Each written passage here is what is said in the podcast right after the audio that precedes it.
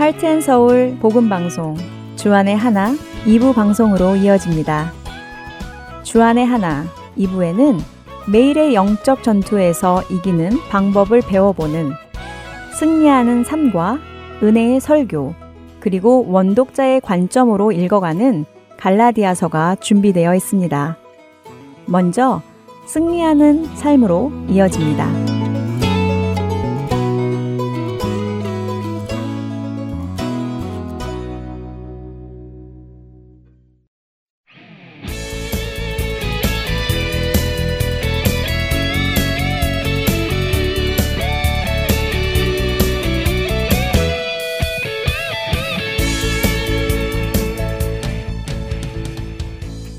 애청자 여러분 안녕하세요. 승리하는 삶 진행의 민경은입니다. 다윗이 노년에 인구조사를 실시한 그 한 가지 사건을 두고 역대상 21장은 사탄이 다윗을 충동시켜 그 일을 하게 했다고 기록하고 있고 사무엘하 24장은 하나님께서 다윗을 격동시켜 그 일을 하게 하셨다고 기록하고 있는 것을 지난 시간에 보았습니다. 그리고 그 의미는 하나님께서 다윗에게 악한 일을 시키셨다는 것이 아니라 하나님께서는 악령도 부리시고 사탄에게도 명령하실 수 있는 유일한 신이시라는 것임을 알게 되었지요. 그러나 여전히 우리 안에는 의문이 있습니다. 그것은 하나님께서 사탄에게도 명령하실 수 있는 분인 것은 알겠는데 그렇다면 왜 하나님께서는 사탄을 사용하여 다윗을 격동시켜 인구조사를 실시하게 하셨느냐 하는 의문입니다. 성경은 다윗을 격동시킨 주체는 하나님이심을 말씀하고 계시기 때문이지요. 왜 그러셨을까요? 하나님께서는 사랑하는 다윗에게 왜 사탄을 들어 사용하셨을까요? 신학자들은 그 이유를 몇 가지로 설명합니다. 그중 첫째는 마음의 중심을 보시는 하나님께서 다윗의 교만을 보셨고 다윗의 교만을 치리하기 위해서 그러셨다는 것입니다. 하나님을 찬양하던 다윗은 어느새 안락함과 평안함에 영적으로 어두워졌을지도 모르겠습니다. 어느 날 창밖 바깥으로 보이는 궁전, 사람들이 다 자기 것인 것처럼 느껴졌을지도 모르겠습니다. 어느 순간 교만해진 다윗. 마음의 중심을 보시는 하나님께서 다윗의 그 교만을 보신 것이지요. 그 어떤 죄보다도 교만을 미워하시는 하나님께서는 사무엘하 22장 28절 후반부에 말씀하신 것처럼 교만한 자를 낮추시는 분입니다. 하나님은 사랑하는 다윗이 노년에 교만함 안에서 생을 마감하도록 내버려 두지 않으시고 사탄을 들어 그를 치심으로 다윗 그 스스로가 그가 자신의 교만함을 깨닫고 다시 겸손의 자리로 가도록 인도하신 것입니다. 하나님께서 다윗을 격동시키신 또 다른 이유는 하나님께서 택하여 세운 왕 다윗을 향해 반란을 일으킨 이스라엘 백성들을 치리하기 위해서였다고 합니다. 사무엘하 24장 1절은 여호와께서 다시 이스라엘을 향하여 진노하사라고 시작하는데 하나님께서 이스라엘을 향하여 진노하신 이유가 압살롬의 난과 세바의 난을 지내며 하나님께서 세우신 다윗 왕을 거역한 자들을 향해 진노하신 것이라고 설명하지요.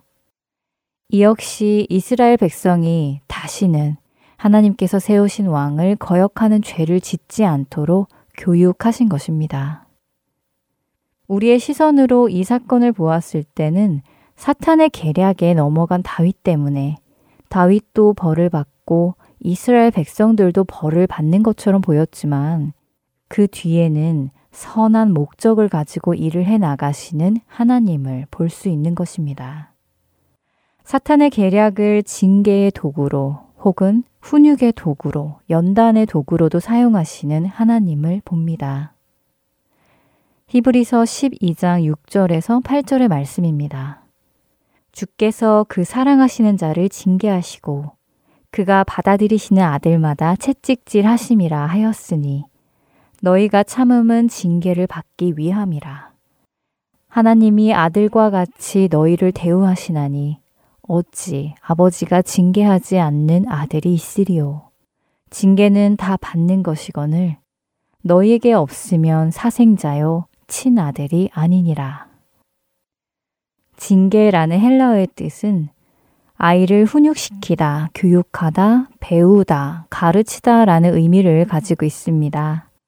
우리는 흔히 징계를 벌 주는 것으로만 생각하고 벌을 주는 목적은 생각하지 않는 것 같습니다.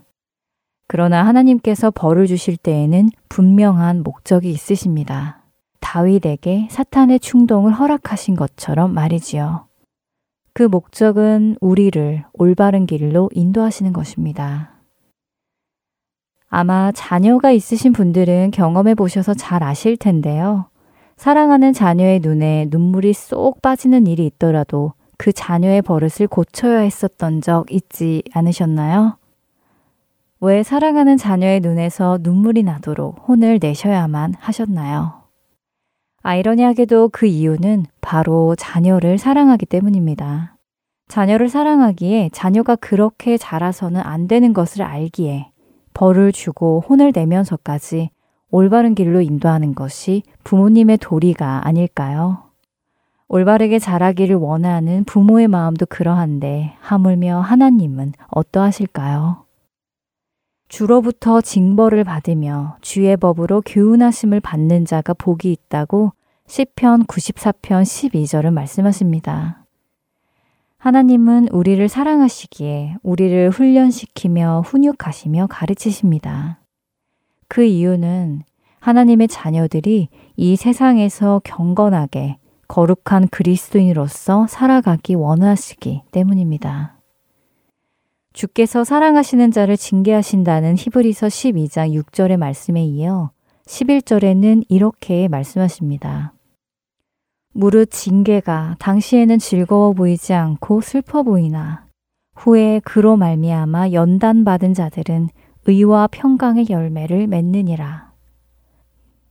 우리는 때로 질문합니다. 왜 이런 일이 저에게 생겨야 하나요? 혹은 성경을 보면서 질문합니다. 이렇게 믿음이 좋은 사람들에게 사탄을 사용하셔서 이렇게 하시는 이유가 무엇인가요? 하고 말이지요. 하지만 이제는 그 답을 잘 압니다. 하나님께서 그렇게까지 하시는 이유는 우리로 하나님께서 기뻐하시는 자녀의 모습으로 빚어가시기 위함이며 승리하는 삶을 살게 하시기 위함입니다. 히브리서 12장 말씀을 기억하며 사탄까지도 주관하시는 하나님을 믿으며 오늘 나에게 있는 그 어떠한 시험과 시련에서도 이겨내시길 소원합니다. 승리하는 삶 오늘 여기에서 마치겠습니다. 저는 다음 시간에 다시 찾아뵙겠습니다. 안녕히 계세요.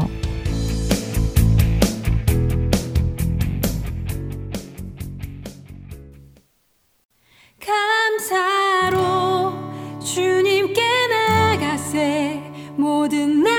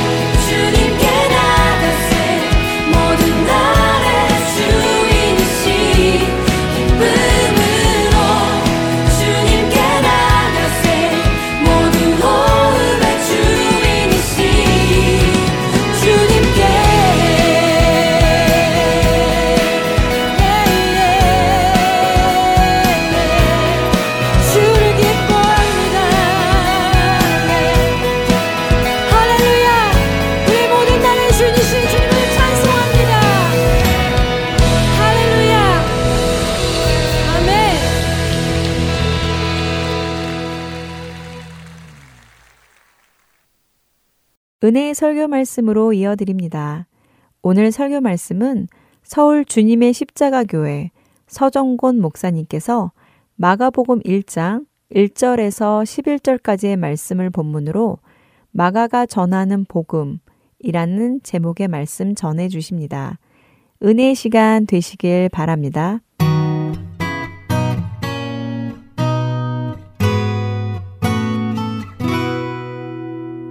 마가복음은 어, 복음서 중에서 가장 먼저 기록됐습니다. 아무런 복음서가 존재하지 않을 때 마가가 복음서를 썼습니다. 그리고 마테나 누가는 마가 복음을 기초해서 또 하나님께서 그들에게 보여주신 여러 가지 체험들을 통해서 또 어, 기록을 했다 하는 것이 어, 지배적입니다.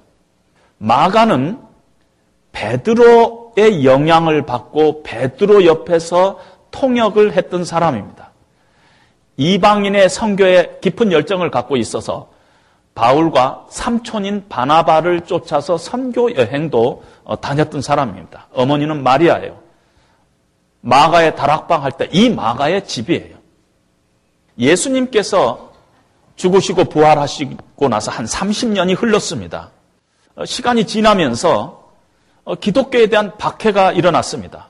사도들이 순교를 당하고 예수님의 죽으심과 부활하심을 직접 목격했던 제자들도 이제는 죽기도 하고 떠나기도 하면서 점점 점점 잊혀져 갈 그런 시점이었습니다.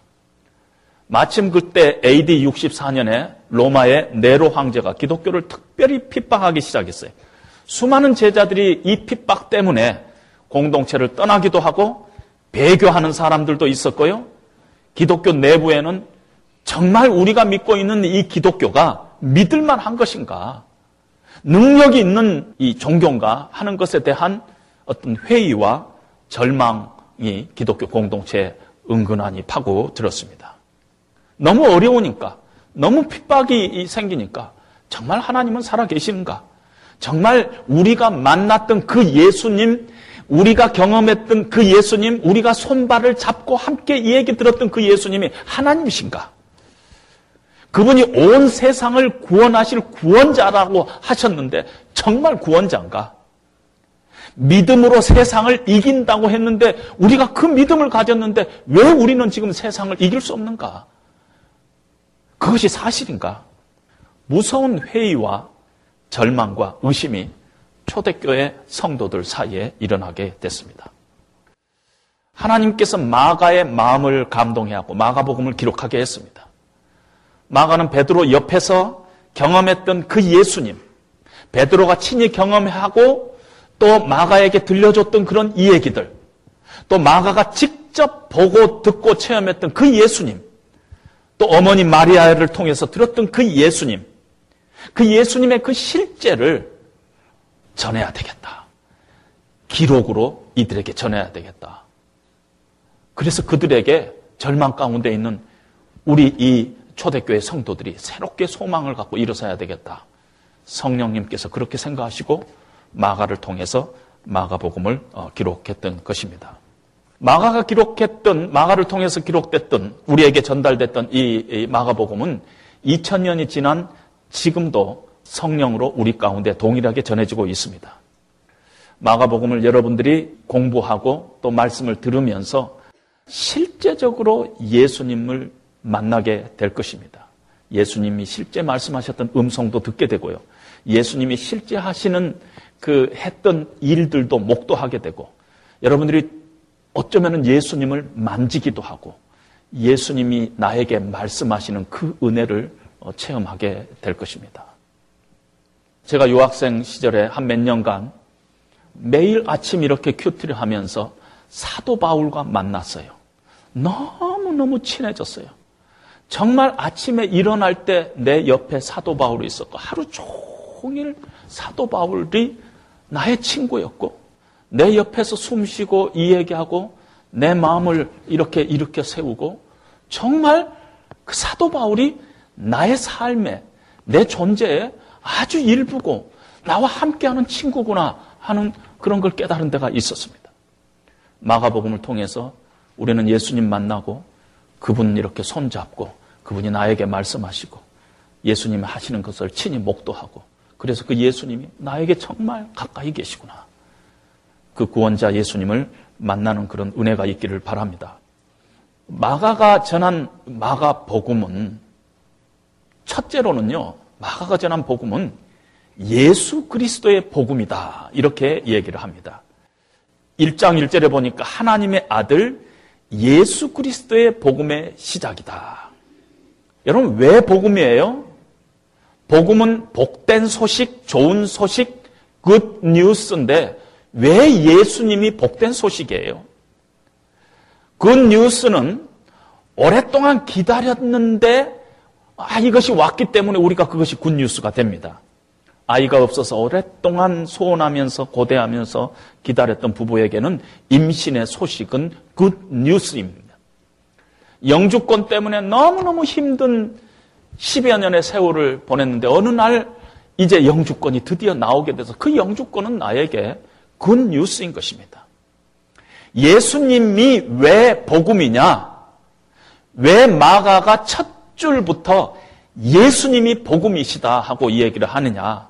하면은 마가의 마음 속에 혹은 하나님의 마음 속에 예수 그리스도가 바로 인류가 그렇게 고대하고 기다렸던 메시아다는 것입니다. 우리가 그렇게 고대했던 메시아. 그분만이 내 인생의 모든 문제를 해결할 키를 갖고 있는 분인데 그분이 오셨다. 그래서 good news예요. 그래서 예수 그리스도가 복음인 것입니다. 하나님께서 창세 천지를 창조하셨어요.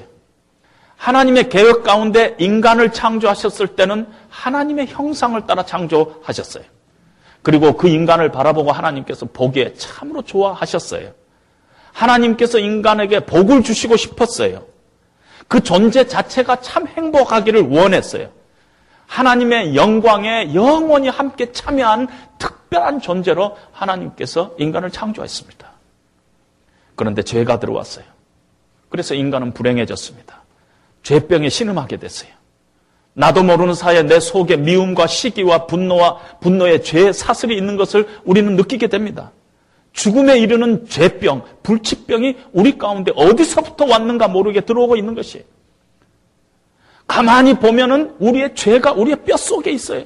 우리의 피 속까지 있어요. 내 힘으로 절대 고칠 수 없는 죽음에 이르는 죄병. 그리고 그 이후에는 하나님 앞에 심판을 받을 수밖에 없는 이 죄병에 우리가 걸려 있는 것입니다.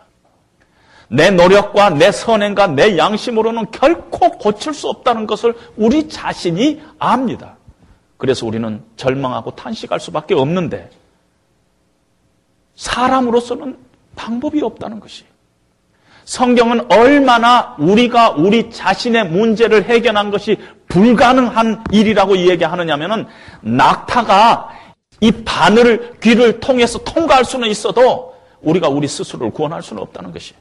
하나님께서 천하 인간 중에 이 문제를 해결할 이, 이 인간의 이름을 주신 적이 없다는 것이에요. 예수님 외에. 그래서 하나님께서 하늘 문을 여시고 이 문제를 해결하기 위해서 인간 세상에 내려오셨어요. 그분이 2000년 전에 이 땅에 때가 참에 하나님께서 그 아들을 보내신 그 예수예요. 태초에 말씀이 계시니라 이 말씀이 하나님과 함께 계셨으니 이 말씀은 곧 하나님이시라 말씀이 인간의 육신의 몸을 입고 우리 가운데 거하심에 우리가 그 영광을 보니 아버지 독생자의 영광이요 은혜와 진리가 충만하더라. 그렇게 기다리던 구원자, 그렇게 고대하던 메시아, 우리의 절망과 죄의 병과 하나님 앞에 받을 심판의 사슬을 끊어버릴 수 있는 그 메시아가 오셨어요. 그분을 보게 된 것입니다. 이게 복음이 아니고 뭐냐는 것이에요. 그래서 바로 첫 섬 서론에서 예수 그리스도가 복음이다. 이렇게 얘기를 하고 있습니다. 그런데 참 놀라운 것은요. 창세기 1장 1절에도 in the beginning 태초에 하나님께서 천지를 창조하시니라 이렇게 시작을 하는데 마가복음도 마가가 beginning 하고 시작하고 있습니다. 우리 한글 번역에서는 그렇게 안 되어 있지만은 이 비기닝이라는 것이 지금이 마치 하나님께서 창조하실 때 첫 번째 태초에 하시는 일과 같이 예수님께서 지금 오시는 것이 하나님께서 천지를 창조하시는 것과 결코 뒤지지 않는 비기닝이라는 것이에요. 새로운 재창조의 시작이 지금 되고 있다는 것입니다. 은혜의 시대가 천지 개벽하는 시대가 지금 예수 그리스도로 말미암아 열리고 있다는 것입니다. 모든 사람이 죄로 말미암아 죽을 수밖에 없었고 심판받을 수밖에 없었는데 하나님께서 메시아를 우리 가운데 보내시고 죄의 고리를 끊게 하시고 그래서 우리에게 새로운 세상이 열렸다는 것이에요. 그 메시아가 바로 예수님이고 그분이 다른 분이 아니라 하나님의 아들이다 하는 것을 마가복음 1장 1절에 선포하고 있는 것입니다. 하나님이 우리 인간의 시간 속에 인간의 역사 속에 들어오는 상상할 수 없는 엄청난 사건이 지금 일어났다. 시작됐다. 이런 의미에서 창세기의 1장 1절과 비슷한 그런 표현을 마가복음에서는 쓰고 있는 것입니다. 하나님의 신이 수면에 운행했어요. 창세기. 성령께서 수면에 운행했는데 그 운행이라는 단어가 비둘기가 날개짓을 하다, 플러터링 이런 단어입니다. 그런데 오늘 예수님께서 세례를 받으실 때 성령이 하늘에서 비둘기처럼 내렸다고 말씀을 하고 있습니다. 창세기에 성삼위일체가 관여했어요.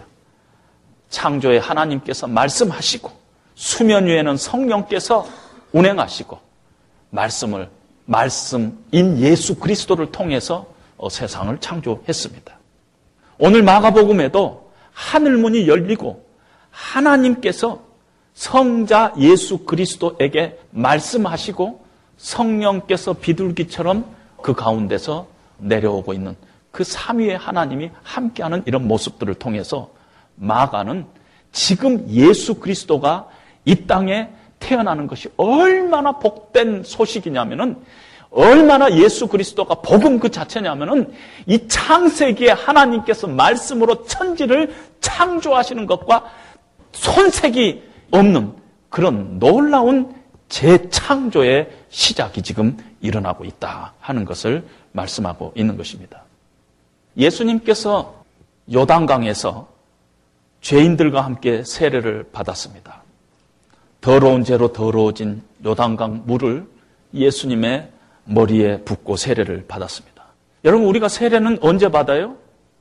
내가 하나님 앞에 전적으로 죄인이고 하나님의 은혜가 아니고서는 내가 구원받을 수 없는 철저하게 무능한 죄인이라는 것을 고백할 때 우리는 세례를 받습니다. 예수님께서 공생애를 출발하면서 새로운 시대를 열면서 첫 번째 하신 일이 세례예요. 예수님은 죄가 없으신 분이세요? 하나님이세요.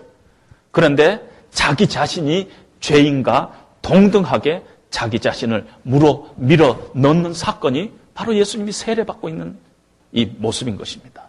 예수님이 이 땅에 왜 오셨는가? 무엇 때문에 이 땅에 오셨는가? 예수님은 무엇을 위해서 이 땅에 계셨는가? 공개적으로 선포하시는 것이 예수님께서 요단강에서 세례를 받는 행위인 것입니다. 우리 대신 저주가 되사 우리를 구원하시는 그 일 때문에 예수님께서 오셨어요. 우리 대신 하나님 앞에 우리의 모든 죄를 짊어지고 대속의 죽으심을 하신 그래서 우리 인류에게 새로운 세계를 열으신 새로운 소망의 길을 열으신 은혜의 시대를 열으신 새 창조의 길을 열으신 사건이 예수님의 요단강에서 세례를 받는 사건인 것입니다. 그래서 우리가 크리스찬이다, 크리스찬이 되었다 하는 것은 이 예수를 내가 만났다는 것입니다. 어떤 삶의 노하우를 기독교에서 배웠다 이런 것이 아닙니다. 기독교의 어떤 사상 체계, 무슨 뭐 이웃을 내 몸같이 사랑하라 이런 것에 내가 동의한다 이것이 크리스찬이 아닙니다.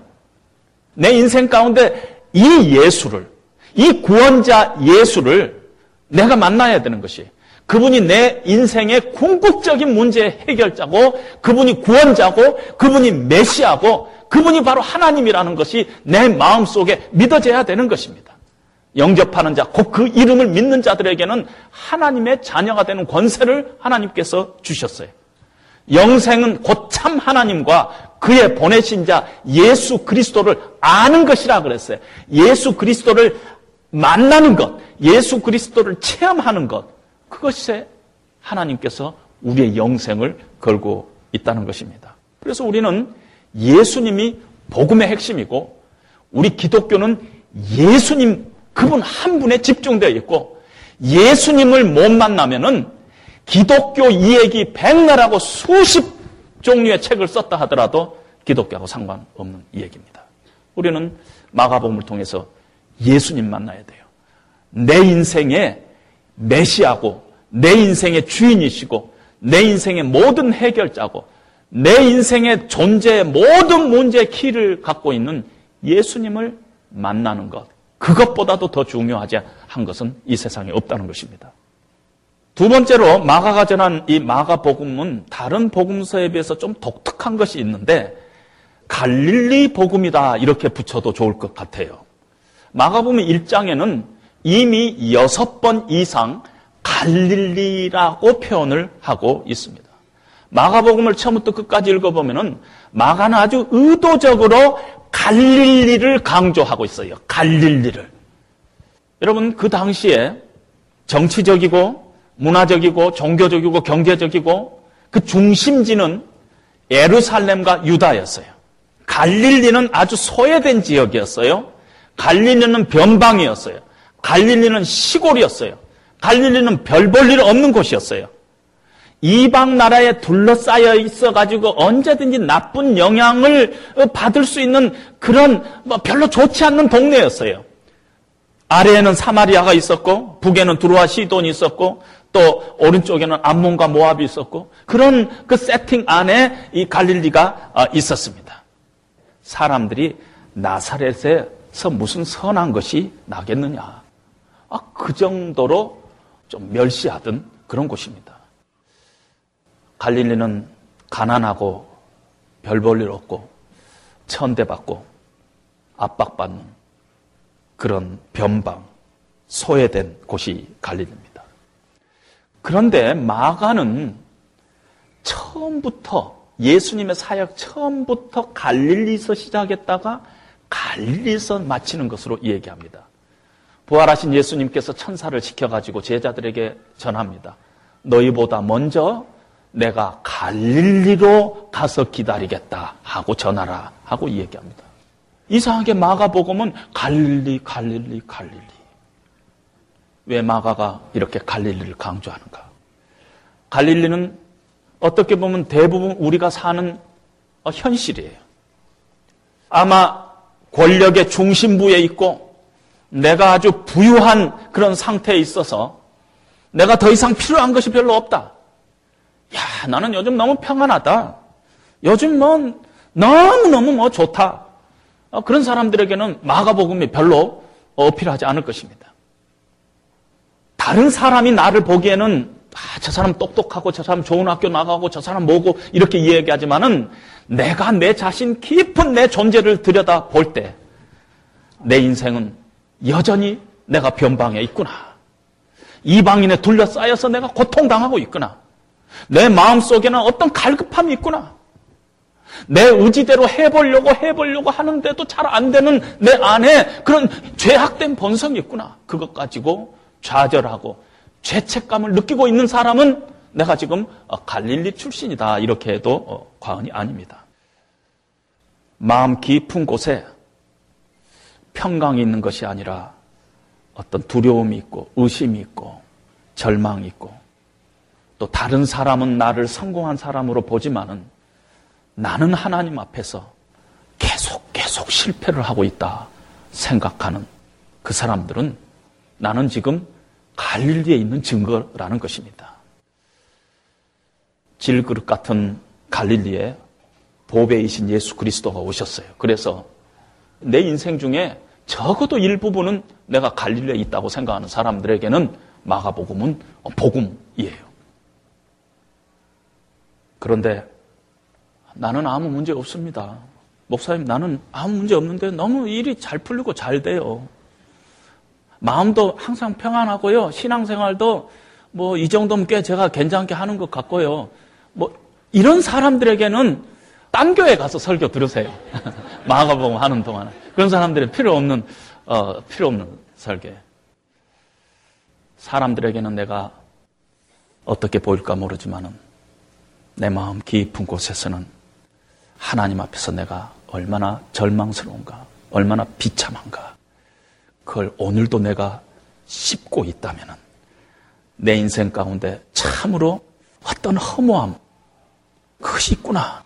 그걸 느끼고 있는 사람은 마가복음이 우리에게 하나님이 주시는 그런 귀한 복음이라는 것입니다. 마가복음은 갈릴리에 있는 사람들에게 전해진 복음이에요. 뿐만 아니라 세 번째로 마가복음은 현실 속에서 역사하는 복음이에요. 예수님께서는 왕으로 오셨어요. 왕으로 오셨는데 이 땅에서 계시면서 그저 한 인간으로 먼지 날리는 땅에서 샌들 신고 다녔어요. 아픈 사람과 함께 아파하고 슬픈 가운데 있는 사람들과 같이 눈물 흘리고 죄인들과 함께 밥 먹고 마시고 저들과 함께 고민하고 아파하고 현실 가운데서 역사하는 복음이 마가 복음인 것입니다.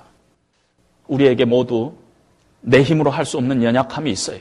내 힘으로 할 수 없는 큰 문제들이 있어요. 내 힘으로 할 수 없는 내 자녀의 문제, 남편의 문제가 있어요. 내 힘으로 해지지 않는 내 안의 육신적인 연약함, 죄악됨이 우리 가운데 다 있습니다. 이 현실, 이 나의 현실에 예수님이 오신 것입니다. 그리고 복음은 하나님의 능력이에요. 그래서 이 복음을 붙잡고 있는 한 우리 가운데 반드시 하나님께서 새롭게 하시고 고치시고 회복시키는 하나님의 놀라운 역사가 이 복음을 들으면서 복음과 함께 살면서 우리 가운데 임할 것입니다. 저는 마가복음을 공부하면서 여러분들이 예수님의 육성의 음성을 듣기를 원합니다. 예수님과 함께 이렇게 움직이면서 그 예수님 만나고 체험하고 그 예수님과 교제하기를 원합니다. 내 힘과 내 의지로 할 수 없는 내 인생의 갈릴리가 나올 때마다 여러분들의 그 10년 가운데 예수님을 초대하시기 바랍니다. 그리고 내 약점 예수님께 말씀드리고 내 현실, 내 다급함, 그 다 예수님께 말씀드리고 예수님과 함께 나누고 함께 뒹굴고 고민하고 함께 울고 함께 먹고 마시고 그래서 그 보배이신 복음이신 하나님의 능력이신 예수님이 내 삶 가운데 들어오셔서 내 삶의 갈릴리를 예수님이 거하시는 그런 땅으로 바꾸는 그런 역사들이 우리 가운데 일어나기를 소원합니다. 우리가 내 인생의 갈릴리에 예수님을 초대하자고 제가 방금 이렇게 말씀하셨는데 사실은 우리가 예수님을 초대하는 것이 아니라 예수님께서 우리를 초대합니다. 신앙생활이라는 것은. 우리가 하나님께 예배 드리기 위해서 나왔지만은 사실은 call to worship. God calls us to worship. 하나님께서 우리를 예배로 부르시고 있는 것입니다. 왜 우리가 교회 나오냐? 왜 우리가 예배 드리냐? 왜 우리가 신앙생활 하느냐? 우리는 가끔 착각할 때가 있어요. 하나님은 우리를 창조하시고 우리를 재창조하실 때 우리에게 복을 주시기 위해서 우리를 창조하시고 우리를 구원하셨어요. 우리가 이 땅에서 누릴 수 있는 모든 신령한 복들은 다 하나님으로부터 시작돼요. 근데 여러분, 하나님은 부족함이 없으신 분이에요. 하나님은 어떤 면에서 우리가 필요 없으시는 분이에요. 하나님은 이미 완벽하시고 하나님은 이미 충만하신 분이에요. 우리가 필요 없어요. 우리가 말 열심히 해가지고 하나님의 영광에 더 조금 보탤 일이 없다는 것입니다. 왜냐하면 하나님은 완벽하신 분이기 때문에 하나님은 이미 완벽하시고 충만하신 분이에요. 우리의 어떤 것도 필요 없으신 분이에요. 그런데 우리는 하나님이 절대적으로 필요한 사람들이에요. 많은 분들은 우리가 하나님이 우리를 필요하다고 착각하고 있습니다. 하나님이 내 도움을 필요로 한다고 착각하고 있어요. 하나님이 내 은사도 필요하시고, 하나님이 내 시간도 필요하시고, 하나님이 내 돈도 필요하시다고 착각하고 있어요. 우리는 자주 우리가 왜 사느냐 했을 때 하나님의 영광을 위해서 산다 이렇게 얘기하는데 틀린 말은 아니지만은 또 틀린 말이에요. 왜냐하면은 하나님의 영광을 위해서 산다 하지만은 하나님은 이미 충만한 영광 가운데 있으셔서 더 이상 우리가 하나님 앞에 영광 돌려가지고 그 영광에다가 플러스 알파 해야 될 일이 없다는 것이요. 완벽한 영광 가운데 있기 때문에 우리가 하나님 앞에 뭐 영광 돌리기 위하고 또 하나님께서 그 영광 받으셔가지고 더 큰 영광을 누리는 것이 아니라는 것입니다. 하나님께서 우리를 부르시는 유일한 이유는 우리를 복주시기 위해서요. 하나님 안에는 우리가 상상할 수 없는 충만한 복들이 있어요.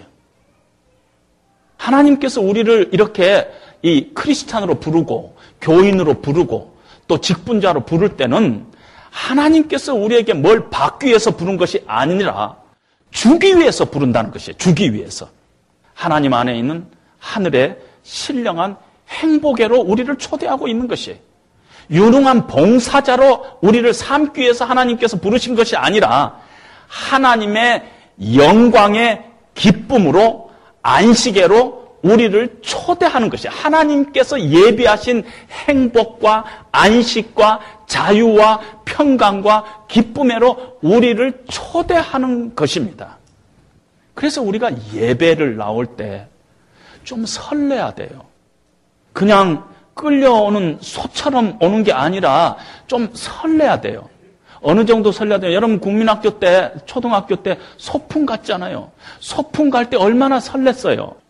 그런 설렘. 어, 그거 가지고 예수님 앞에 우리가 나와야 되는 것입니다. 그것이 우리의 예배인 것입니다.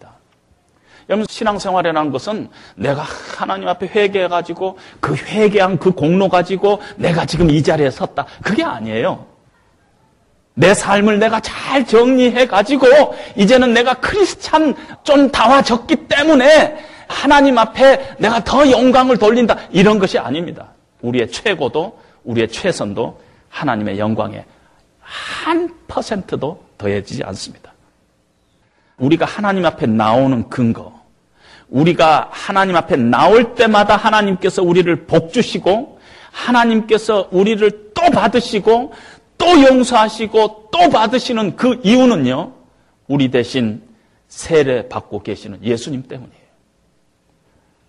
그분 때문에 하나님께서 우리에게 오늘도 안식을, 기쁨을, 행복을 주시기 위해서 우리를 초대하고 있는 것입니다. 우리가 그걸 깨닫아야 우리 신앙생활에 다른 게 아닙니다. 다른 게 아니에요. 예수님 한 분만으로 만족하는 그런 삶 가운데로 우리 주님이 우리를 초대하고 있습니다. 여러분 우리가 마가복음을 우리가 하면서 그 예수님 앞으로 우리가 나와야 돼요. 뭐 조금 잘해가지고 뭐 조금 남보다 더 내 삶을 잘 정리하고 조금 더 신앙생활 잘하는 것 같아서 하나님 앞에 나오고 그게 아니라 우리의 삶의 현 주소 갈릴리와 같은 내 마음의 현 주소 가지고 그대로 예수님 앞에 나오는 것이 누구 공로 의지해서 예수님이 지금도 내 대신 요단강에서 세례를 받고 계시는 그 예수님, 그 공로 붙잡고 우리는 나오는 것입니다. 하나님께서 복 주실 것을 믿고 그 기대감을 가지고 소풍 가는 어린아이처럼 우리가 그런 마음을 가지고 우리가 나오면은 제가 여러분들에게 장담합니다. 반드시 예수님 만나게 됩니다. 예수님을 다시 새롭게 반드시 체험하게 됩니다. 매주 그런 설레임을 가지고 함께 나오시기를 주님의 이름으로 다시 한번 부탁드립니다.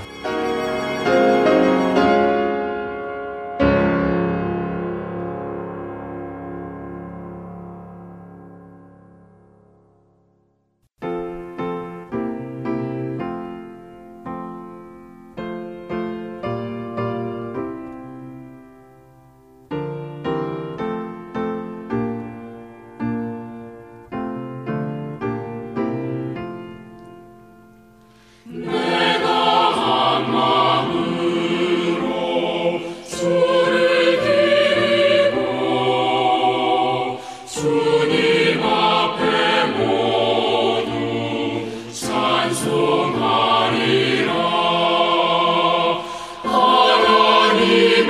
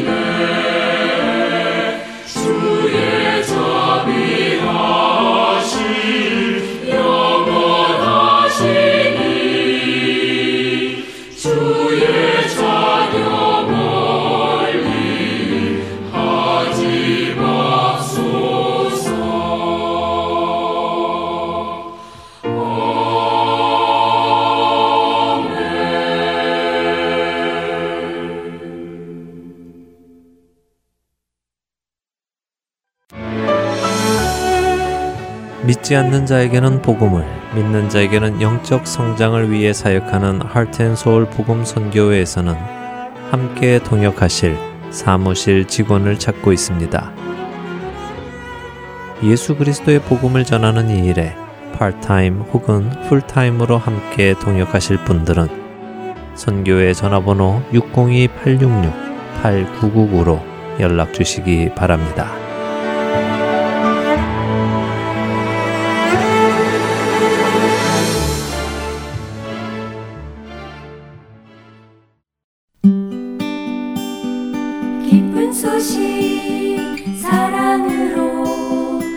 끝까지 전하는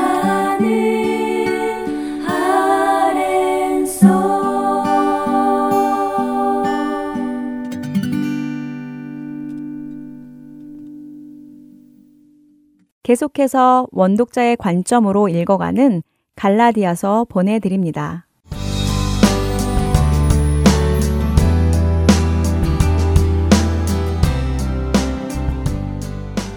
하렌 서울 복음방송 청취자 여러분 안녕하세요. 원 독자의 관점으로 읽어가는 갈라디아서 성경 공부의 최순환 목사입니다. 지난주에는 바울 당시 시대에 글이나 편지를 쓰는 배경에 대해서 잠시 설명해 드렸습니다. 많은 경우 글을 대신 써주는 대필자를 통해 글이나 편지를 쓰고 이 편지는 믿을 수 있는 사람을 통해 수신자에게 전달된 이후 개인이 아닌 공동체에 보내는 편지는 공동체가 모인 자리에서 큰 소리로 낭독했다고 말씀드렸습니다. 바울은 자신이 보내는 편지가 갈라디아 여러 교회들에서 읽혀질 것을 알고 대필자 앞에서 말로 설명하면서 편지를 썼을 것이라 생각된다고 말씀드렸습니다. 물론 이 부분은 학자들마다 여러 의견들이 있습니다. 어떤 학자는 바울이 직접 편지를 썼다고 말하는 학자도 있고, 어떤 학자는 대필자를 구해 대신 글을 쓰게 하고, 마지막 몇 문장만 바울이 썼다고 말하기도 합니다. 사실 학자들 의견을 들어보면 나름대로 다 일리가 있습니다. 다 그럴듯합니다. 선뜻 어느 것이 맞고 어느 것이 틀리다고 말하기 어렵습니다. 다만 바울이 직접 편지를 썼든지 대필자가 썼든지 갈라디아서를 해석하는 데는 별로 문제는 없습니다. 사실 여기서 중요한 것은 갈라디아서 전반에 걸쳐 편지의 분위기가 그렇게 좋지 않다는 것이고 처음 인사말 이후 6절에서 10절까지 바울이 상당히 격앙되어 있다는 것입니다. 그리고 바울이 이렇게 격앙된 이유는 갈라디아서 1장 6절 7절에서 살펴본 것처럼 거짓 교사들이 전한 다른 복음 때문이라는 것을 아는 것이 중요합니다. 거짓 교사들이 교묘하게 갈라디아 성도들을 교란시키면서 바울을 상당히 격동케 한 것입니다. 청취자 여러분, 이 시간도 다시 한번 하나님이 주신 상상이라는 도구를 사용해서 나름대로 근거, 즉, 당시 상황과 성경 말씀을 근거로 이 거짓 교사들이 어떻게 갈라디아 성도들을 교란했을지 추론해 보았으면 합니다. 그들은 바울이 갈라디아 지역을 떠난 이후 가만히 들어와서 갈라디아 성도들에게 접근합니다. 그리고 바울의 사도직이 검증되지 않았으니 그가 하는 말은 믿을 수 없다고 합니다. 왜냐하면 바울은 원래 그리스도인들을 핍박하던 사람이었는데 그가 개종을 했는지는 모르겠지만 예루살렘에서 정식으로 사도로 인정을 받지 못하다 보니 예루살렘에 있는 사도들과 문제도 많고 심지어 수리아 안디옥에 방문한 예수님의 수제자라 할 수 있는 베드로를 향해 사람들 앞에서 막 뭐라고 했다더라. 라고 소문을 부풀려 갈라디아 성도들에게 말합니다. 그리고 도대체 바울이 전하는 복음은 어디에서 나온 것이냐고, 얼마나 믿을 수 있는 것이냐고 말하며 갈라디아 성도들을 교란시킵니다. 그러면서 완전한 구원을 얻기 위해서는 그리스도도 믿어야 하지만 거기에 더불어 율법도 지키고 할례도 받아야 하는데 이런 것들은 이방인들이 지키기 어려운 것들이니까 바울 자신의 인기를 높이고 사람들에게 아부하기 위해 곧 사람들을 좋게 하고 기쁘게 하기 위해 이런 것들을 이야기하지 않은 것이라고 말합니다. 언뜻 들으면 그럴듯합니다. 완전히 다 지어낸 이야기는 아닙니다. 바울이 그리스도인들을 핍박했던 것은 사실입니다. 하지만 그것은 그리스도를 만나기 전의 일입니다. 그리고 바울의 사도직은 예루살렘에 있는 사도들에 의해서 검증받지 않았습니다. 하지만 바울은 그리스도로부터 사도직을 검증받았습니다. 그리고 베드로를 책망했던 것도 사실입니다. 하지만 거기에는 다 이유가 있었습니다. 그 이유를 모르고 그 사건만 부풀리면 안 됩니다. 그러나 갈라디아 성도들은 이런 상황들을 몰랐습니다. 그래서 쉽게 그들에게 미혹되었습니다. 사실 거짓 교사들이 바울에 대해서 완전히 다 지어낸 이야기라면 거짓으로 판단하기가 쉬운데 지어낸 이야기와 사실이 섞여 있으면 무엇이 지어낸 이야기고 무엇이 사실인지 구별하기가 참 쉽지 않습니다. 그래서 거짓 교사들은 이 거짓과 진실을 마구 섞어 놓은 것입니다. 그들은 창조의 능력은 없으니 진리를 왜곡하고 변질시킵니다. 그리고 이것은 지금도 사탄이 사용하는 방법입니다. 참 교묘한 거짓 교사들의 방법이었습니다.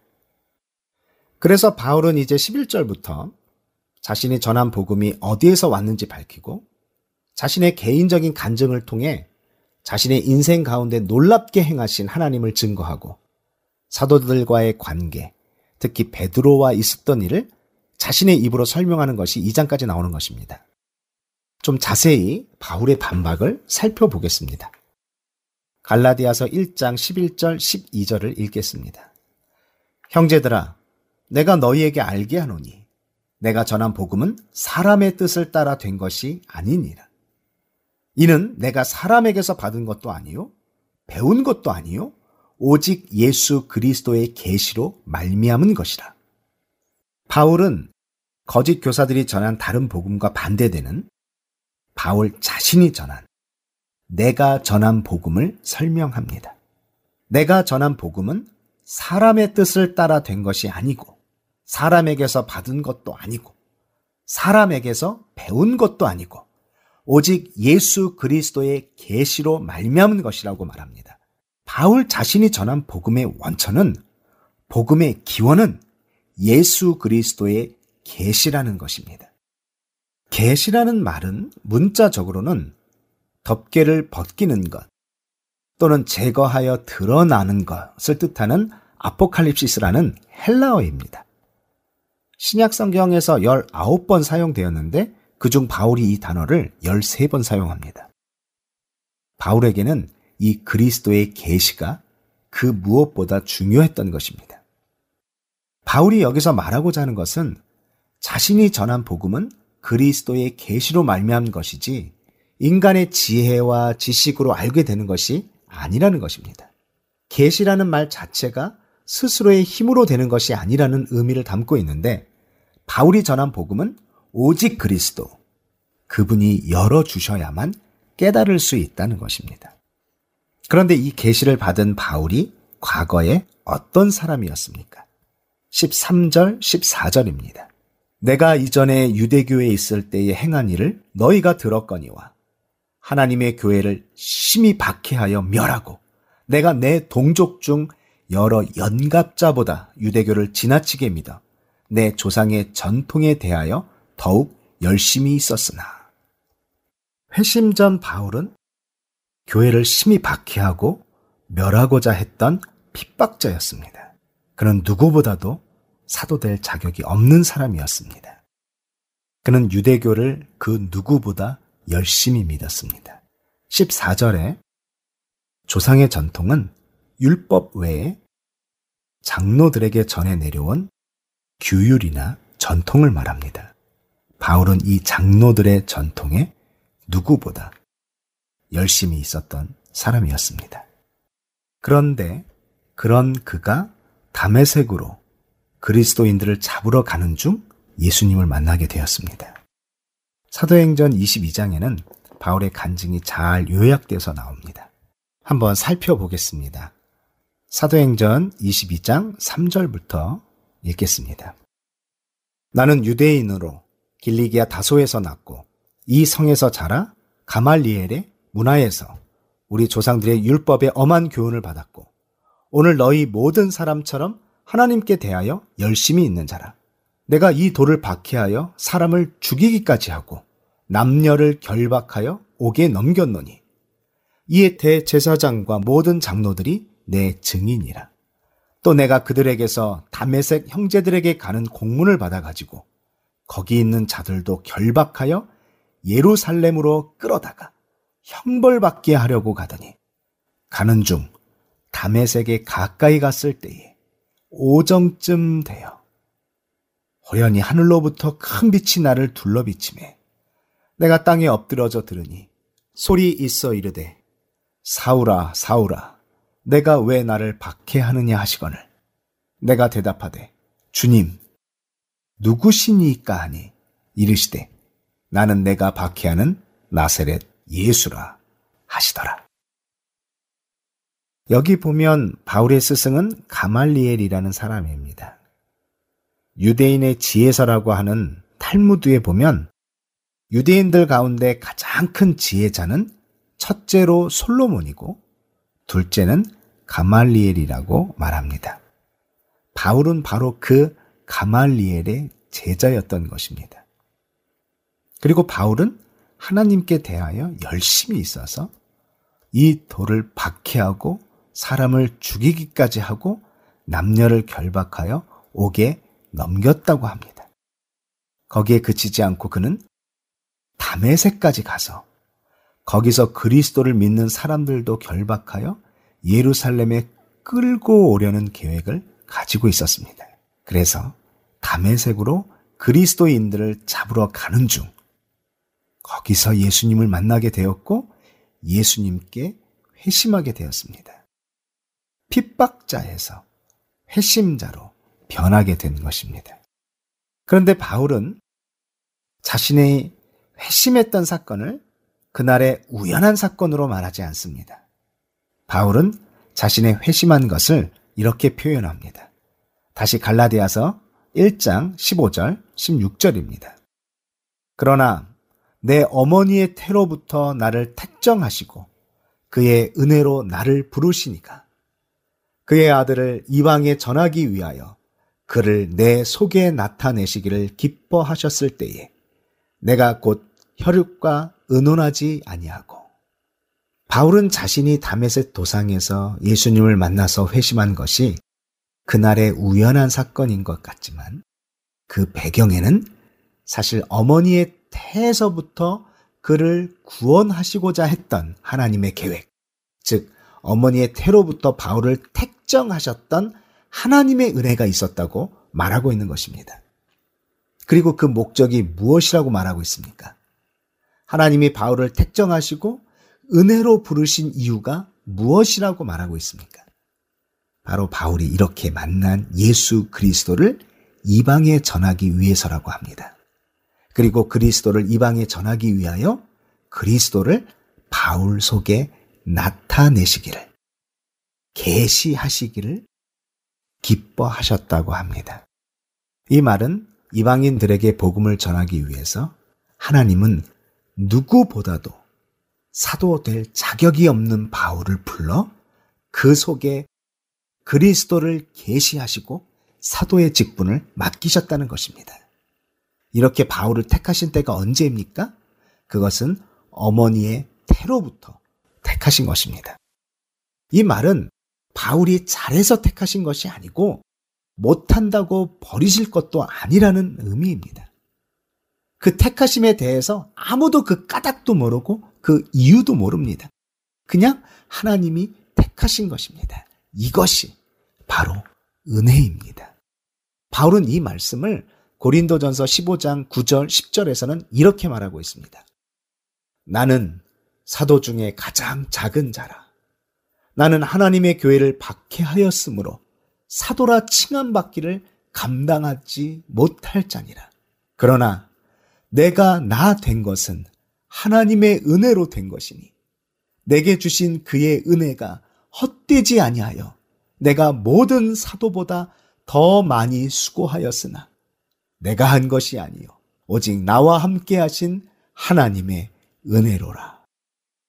바울은 자신이 구원받은 것은 그리고 이방인의 사도가 된 것은 전적으로 하나님의 은혜로 된 것이라고 말합니다. 그래서 그는 그리스도의 종이라는 자신의 정체성을 확실히 알고 오직 하나님만 기쁘시게 하길 원했고 그렇게 살았던 것입니다. 복음방송 청취자 여러분, 저나 여러분은 모두 하나님의 은혜로 구원받았습니다. 하나님의 은혜로 부르심을 받았습니다.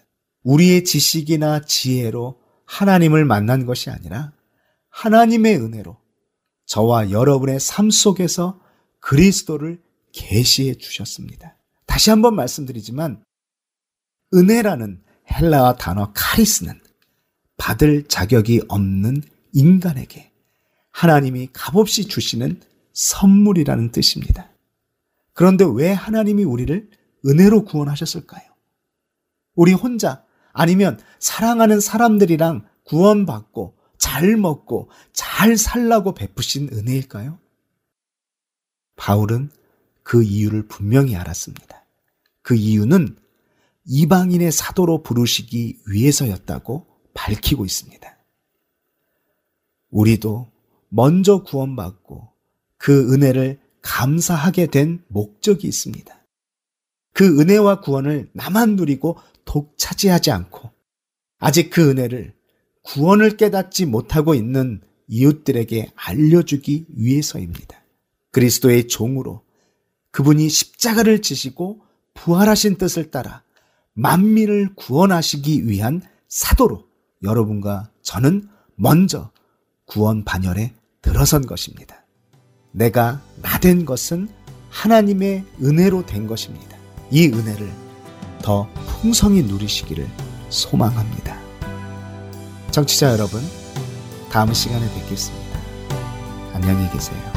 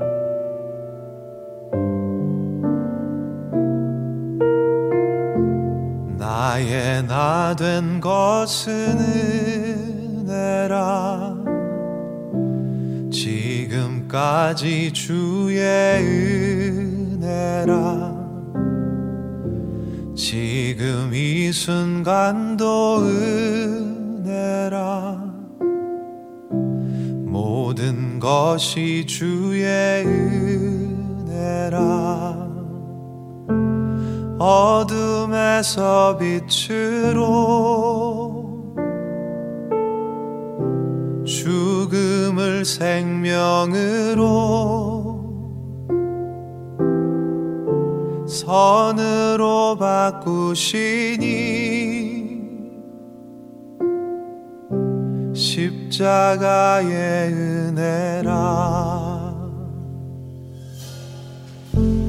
나의 나된 것은 은혜라. 지금까지 주의 은혜라 지금 이 순간도 은혜라. 모든 것이 주의 은혜라. 모든 것을 이루신 하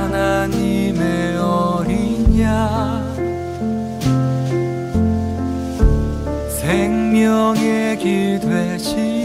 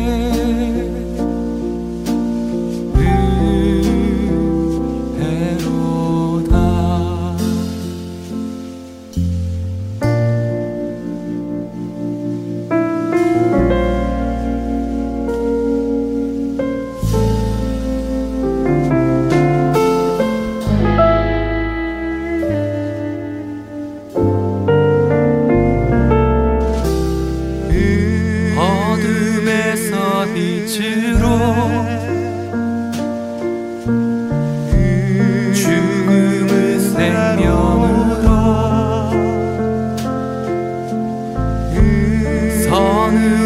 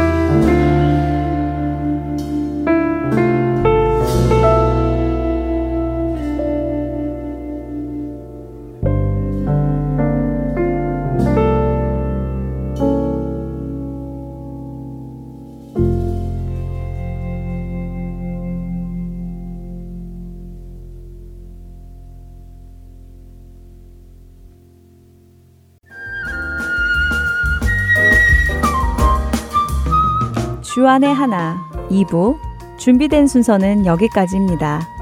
함께 해주신 여러분께 감사드립니다. 다음 시간에 뵙겠습니다. 안녕히 계십시오.